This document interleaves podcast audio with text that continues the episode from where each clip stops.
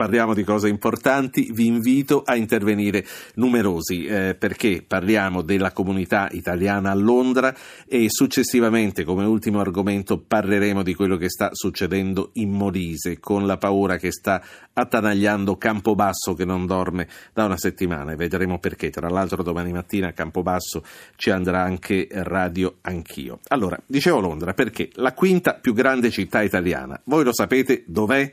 Dopo Roma, dopo Milano Milano, dopo Torino e dopo Napoli, con mezzo milione di italiani presenti, è a Londra, una immensa Little Italy diffusa che Enrico Franceschini, inviato della Repubblica nel Regno Unito, ci racconta nel suo ultimo saggio Londra Italia, pubblicato dalla Terza. Buonasera Franceschini. Buonasera a tutti. Enrico, eh, che, cosa, che, cosa, cercano a Londra gli italiani? Quali aspettative hanno questi emigranti mh, mm, moderni italiani e come riescono a sistemarsi? Ma cercano innanzitutto lavoro eh, perché nel nostro paese si fa fatica a trovarlo. Cercano una società che premia eh, il merito invece della raccomandazione, mentre da noi purtroppo si sa che se non conosci qualcuno fai fatica ad andare avanti e cercano anche forse un po' di regole invece della sregolatezza che è il, uno dei nostri vizi o anche pregi nazionali. Siamo genio sregolatezza, ma forse di eh, sregolatezza ne abbiamo abbastanza e abbiamo voglia un po' di, di quelle regole che l'Inghilterra fa rispettare a tutti quelli che vengono a cercare un futuro migliore qua. Ma mezzo milione sono gli italiani, quindi si trovano sì. dappertutto. Sono proprio mezzo milione perché secondo i dati del consolato italiano almeno 250.000 sono residenti qui e altrettanti, se non di più, vivono qui senza avere trasferito ufficialmente la propria residenza in Inghilterra. Pensate che nell'ultimo anno eh, le, l'immigrazione italiana in Inghilterra è aumentata del 70%, praticamente ci sono eh, migliaia di italiani ogni mese che vengono a cercare lavoro qui. È il paese nel mondo dove più italiani vengono a cercare una vita diversa. Io allora ho pensato di ra- provare a raccontare questa non tanto Little Italy, come dicevi anche tu, questa piccola Italia, sì. piccola città italiana dentro la grande Londra di 8-10 milioni, ci sono mezzo milione di nostri connazionali, alcuni famosi, altri meno, però è, è, è, come una città grande come Bologna o Firenze, o forse di più, dentro Londra. Certo, no, no, hai ragione, Little Italy non era un esempio azzeccato perché si pensa a New York, si pensano a delle piccole comunità circoscritte in un blocco o due o tre, mentre lì c'è una presenza diffusa. Quali sono le caratteristiche comuni tra gli italiani che hai conosciuto? Ma eh, le caratteristiche comuni sono che in realtà non sono tanto comuni, mentre una volta c'era solo un certo tipo di immigrati, adesso ce ne sono di, di, tutti i tipi, Vengono, arrivano giovani, arrivano persone di mezza età, arrivano persone anche di età più avanzata, arrivano, dicono le statistiche, dalle grandi città e dalla provincia, dal nord e dal sud, con titolo di studio, ma anche disposti all'inizio a non usarlo e magari fare il commesso o il barista per un po' o senza titolo di studio. Ci sono dei ragazzi che eh, se vai nelle caffetterie italiane di cui Londra è piena eh, cominciano come lavapiatti, poi finiscono a fare il cappuccino, poi magari diventano manager di un piccolo caffè e possono fare carriera e diventare manager di un caffè ancora più grande e magari sognare un giorno di aprirne uno proprio. Insomma è questa flessibilità di una società più di dinamica della nostra, anche più severa e più darwiniana, perché non è che sia tutt'oro quel che luccica, così come vieni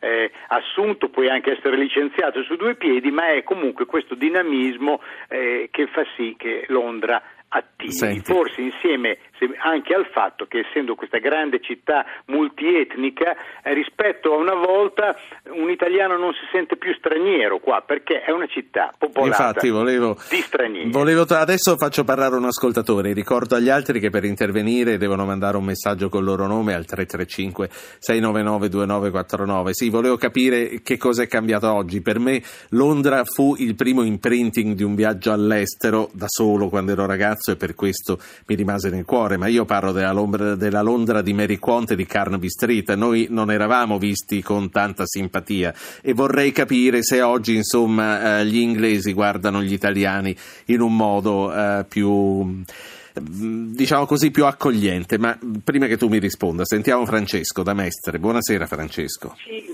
buonasera. No, solo per una rettifica per come è iniziata la parte del servizio. Non siamo migranti a Londra, siamo cittadini comunitari stabiliti in un paese comunitario, quindi come dire, usciamo dalla retorica del fatto che quando si parla di fenomeni si dice sempre che siamo stati emigranti anche noi. Ognuno avrà le sue motivazioni, su 500.000 persone ci saranno professionisti. Io, persone... Mm, io sa... Lei Francesco non... quanti anni ha?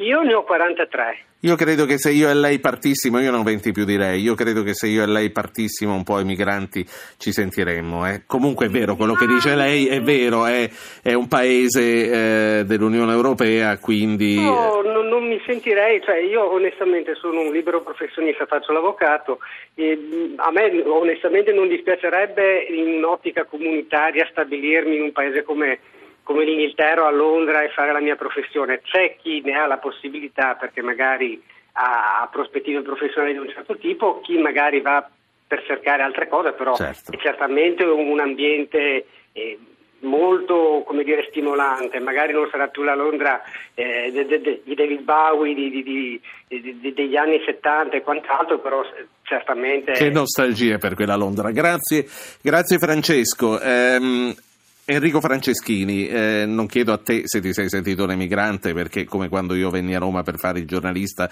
noi non ci sentiamo emigranti in questo, ma eh, arrivare a Londra eh, che, che, impatto dà per uno che comunque arriva con una speranza di lavoro? E credo che non siano tutti lì a stenderti i tappeti quando arrivi, anche perché da quello che vediamo non parlano espressamente di noi, ma le porte del Regno Unito stanno cominciando a chiudersi seriamente. All'immigrazione anche eh, intereuropea.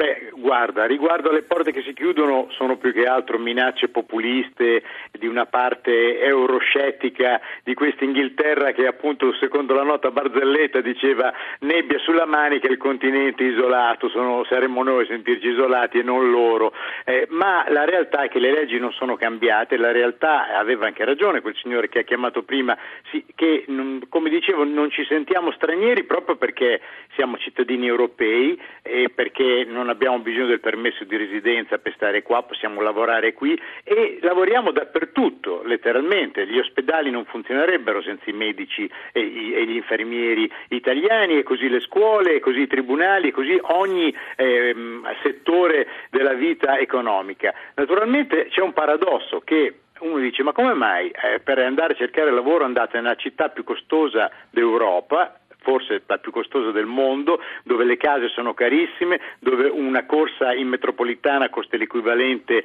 eh, di 6 euro, dove siccome è una città sterminata e se non hai tanti soldi abiti in periferia devi stare magari un'ora o un'ora e mezza eh, a fare il pendolare per andare a lavorare sì. e dove il clima certo non è quello della nostra Italia.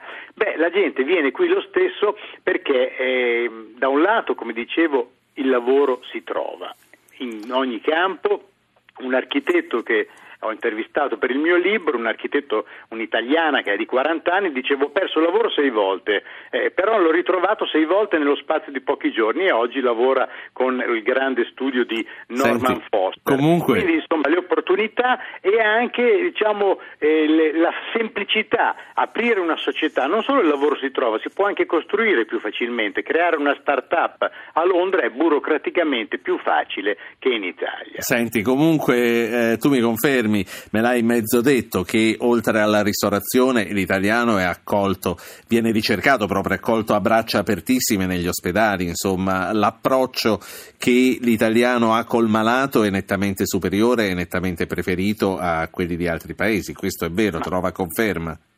Sì, guarda, la, la, verità è che appunto tu mi dicevi all'inizio come veniamo guardati. Beh, in realtà eh, non più con quel sussiego, con quel senso di superiorità che a volte avevano gli inglesi eh, negli anni 70, negli anni 80 per, o ancora eh, più indietro. Ormai eh, gli italiani piacciono per come fanno da mangiare, per i vestiti, l'abbigliamento che creano, ma hanno dimostrato, stando qua, anche il loro grande valore, il nostro sì. grande valore è pieno di scienziati italiani, di, di ricercatori italiani.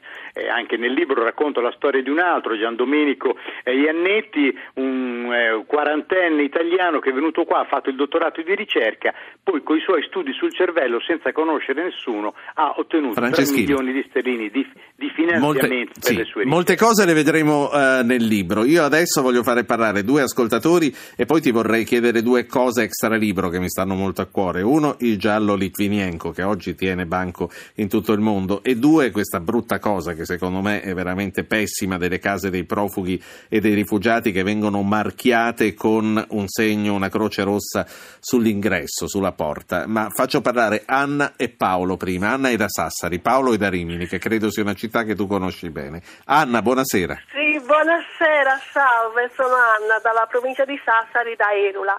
E ho vissuto una vita a Londra, veramente, Londra mi ha dato tutto, sono andata per studiare l'inglese e dopo che ho studiato, mentre studiavo l'inglese ho avuto lavoro nella moda e poi nelle farmacie, sì. bus e così. E nel mentre ho fatto scuola d'arte per cui mi ha dato tutto, sono un artista. E perché a un certo punto signora ha deciso di tornare a Sassari? Eh, veramente non avrei mai voluto tornare qui, sono tornata perché mia madre era da Ho capito, quindi no, mi chiedevo che fosse stata una scelta perché a un certo punto no, no, si era stancata. È, è Londra, Londra è la mia casa. E allora, e allora ci tornerà e la prossima volta ci chiamerà da Londra, dirà sono Anna da Londra. La saluto.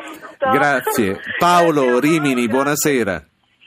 Buonasera, eh, no, mi, mi, piace molto questo argomento perché io ho un locale nella provincia di Rimini e vedo tantissimi curriculum e mi capita anche di, di, di conoscere dei ragazzi che hanno fatto questa esperienza. Sono andati eh, a Londra, raccontano di questo viaggio, sono stati lì e raccontano come se fossero diventati dei manager super, si vengono a rivendere in Italia come se fossero effettivamente dei, dei fenomeni o del bar o della caffetteria o camerieri o ristorazioni. Sì, e lo sono alla resa dei fatti, sono migliori quando tornano da Londra.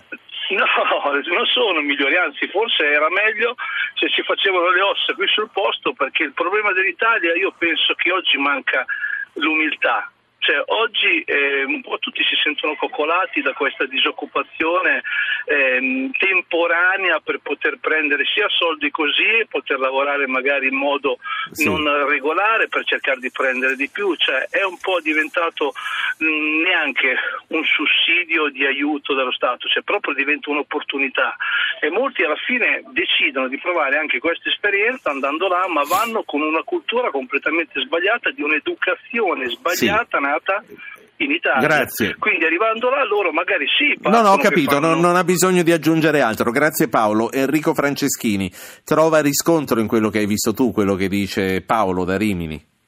Beh, Paolo chiama da Rimini, io sono emiliano di Bologna ma sono andato in Romagna tutta la vita, ben la quello, Romagna non la batte sì. nessuno e quindi non la batte neanche l'Inghilterra come capacità dinamica di lavorare, di creare lavoro e di essere creativi. Però io penso che magari eh, qualcuno torna, eh, quelli che tornano forse non sono necessariamente i migliori, quelli che hanno imparato qualcosa dall'Inghilterra portando il meglio di quello che sappiamo fare noi italiani rimangono qui e, e non tornano magari in patria a, a vantarsi di, di, sapere fare allora, cose che non Andiamo verso la conclusione di questo incontro, usciamo dal, dall'argomento che hai affrontato in questo libro Londra Italia che esce ora, pubblicato dalla Terza. E a proposito di questo Regno Unito accogliente, ti volevo chiedere come vedi e se è solo una buttata propagandistica e xenofoba questa decisione di marchiare le case dei profughi e dei rifugiati con dei simboli, delle croci o non so che cosa di colore rosso.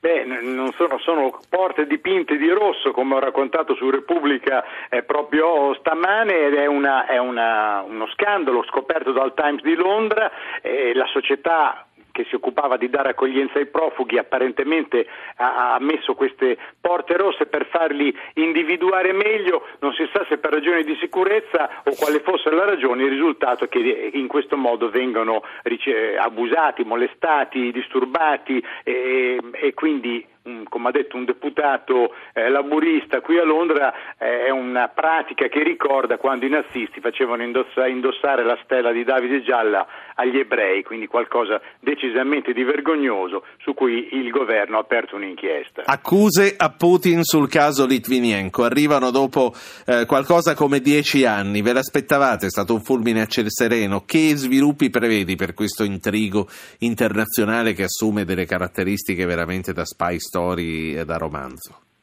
Ma ce lo si aspettava perché eh, soltanto una potenza nucleare poteva trovare il polonio radioattivo, che è un materiale che si trova solo nelle centrali nucleari, eh, e soltanto la Russia poteva avere interesse a disfarsi di questo dissidente, di questo ex agente segreto esiliato eh, a Londra.